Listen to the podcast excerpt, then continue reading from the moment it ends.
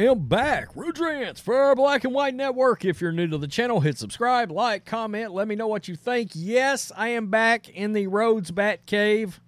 Electricity was restored. You guys don't know this unless you watched Black and White Sports 2 video from yesterday or a Matrix and Roadshow video, but we got slammed by a massive, brutal line of 90 mile an hour straight line winds that hit rural and very heavily forested East Texas on Thursday night into Friday morning that caused utter and complete devastation in my area.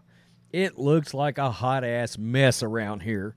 There are more power lines and more trees twisted into each other than I could have possibly imagined. We've dodged a lot of bad weather over the years, uh, but this one got us. And shockingly, the electricity is back home. I was only off site for one day, and now I'm back. So that's awesome. And we're back to uh, regularly scheduled programming. And happy Father's Day from Black and White Nation to all the fathers out there, all the biological male dads out there that are fathers. Happy Father's Day. So let's talk about Bud Light because we got a little info from a guy that worked 10 years for the company that believes that Anheuser-Busch may have made a calculated decision here is a way to no longer pay employees what the original Anheuser-Busch, which was American owned before a European company bought them, Anheuser-Busch, the original Anheuser-Busch was very good to their employees, okay? It was American owned. They paid very well. The benefits were really good. Yada, yada, yada. Well, the guy's got a theory, and he was on with Tomi Lahren about the fact that he thinks, and a lot of people evidently think this, involved with beer distributorships behind the scenes. And we got a story about that as well, because now Bud Light and Anheuser-Busch, obviously, are having to back fund beer distributors in order to keep them afloat. This has been a nightmare for the people below corporate level. Now, look, uh, the boycotts are absolutely justified. They're not going away, and I don't believe they will ever stop, and they shouldn't stop. But there are people like like the distributors and like the employees on the ground floor level. Boy, you better be sending out resumes because I don't think it's going to get any better. Evidently, some employees have already been laid off. And um, of course, I did that video that went viral about the merchandiser, the beer merchandiser, the beer distributor that was in the store showing off the fact that Bud Light, Bud, Budweiser, Bud Light shelves were completely stocked and anything related to it was stocked up while everything else was sold. Yeah, it's been bad. And this is go time for Anheuser-Busch. July 4th is the number one day in the beer industry. It is their Christmas day. It is their Thanksgiving. It is their let's go, get ready. It's the number one day that rednecks and Americans get drunk off their ass around the country. And there's normally a shit ton of overtime. Everybody in grocery stores works overtime, and all the merchandisers, Coke, any kind of beer, all of that, they work overtime. Except Bud Light. Not this year. And that tells you how bad uh, it has tanked so much, it looks like there won't even be July 4th overtime or any of that. So let's get to this. Former Anheuser-Busch employee who said he worked for the company for 10 years before being laid off in recent weeks told conservative commentator Tomi Lahren in an interview that he believes the downfall may have been orchestrated. I I will say this. I think there may be certain factions that are on leave of absences right now that did want to reboot the look and feel of Anheuser-Busch on the inside. And that's not a good thing. Okay? You need these pro American employees running what's supposed to have been a pro American company. It's too late now. You done messed up. Speaking anonymously with Lahren's Outkick.com show, the former employee said he had previously worked for the company in Houston where, quote, everybody was upset with the Mulvaney uh, collaboration, including management. Nobody's happy about it, said the unnamed man. Everybody thinks it was a very bad idea. Obviously, you know it's sales and everything shows that. So, I mean, they ex- expressed the fact that they were shocked. Why would they do this? What were they thinking, especially now? It's like the worst time, yet the best timing if a company were trying to change the way it operates from a corporate level. That's just my opinion. Many of us are talking about that like they planned it that way, that it was a strategic destruction of Bud Light. It seems like an awfully, uh, I mean, the lack of self awareness from Anheuser-Busch on this issue prior to letting it happen is astound, uh, astonishing. It truly is. The employee went on to say that since the company acquired was acquired by Belgian brewer InBev in 2008, several years before the employee joined the, joined the company, the new owners wanted to change the working culture. That's basically like saying we wanted new employees. We wanted different kinds of employees. Mm, my God. When the company was bought by InBev, a lot of things changed. You know, it's an American brand that pays extremely well with benefits and things of that nature. When InBev took over, they didn't like that. So they've been trying to get rid of many benefits of working for an American company like Anheuser-Busch, and they just can't because we have a strong union.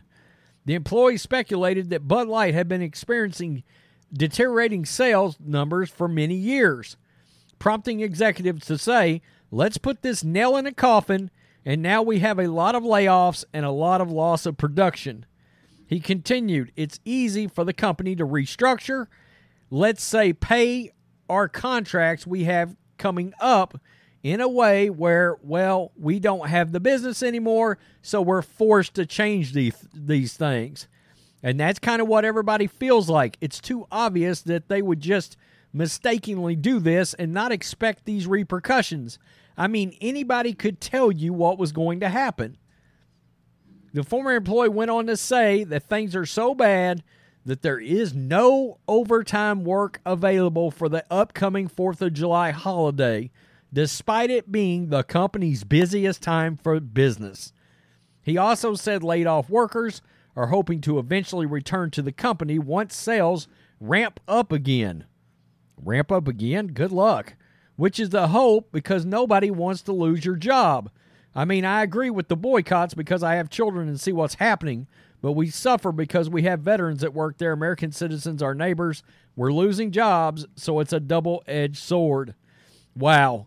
I mean, so again, they're cutting out overtime uh, for their busiest go time of the year. And I used to, I worked five years uh, from the time I was 16 till I was 22 uh, for a local grocery company here.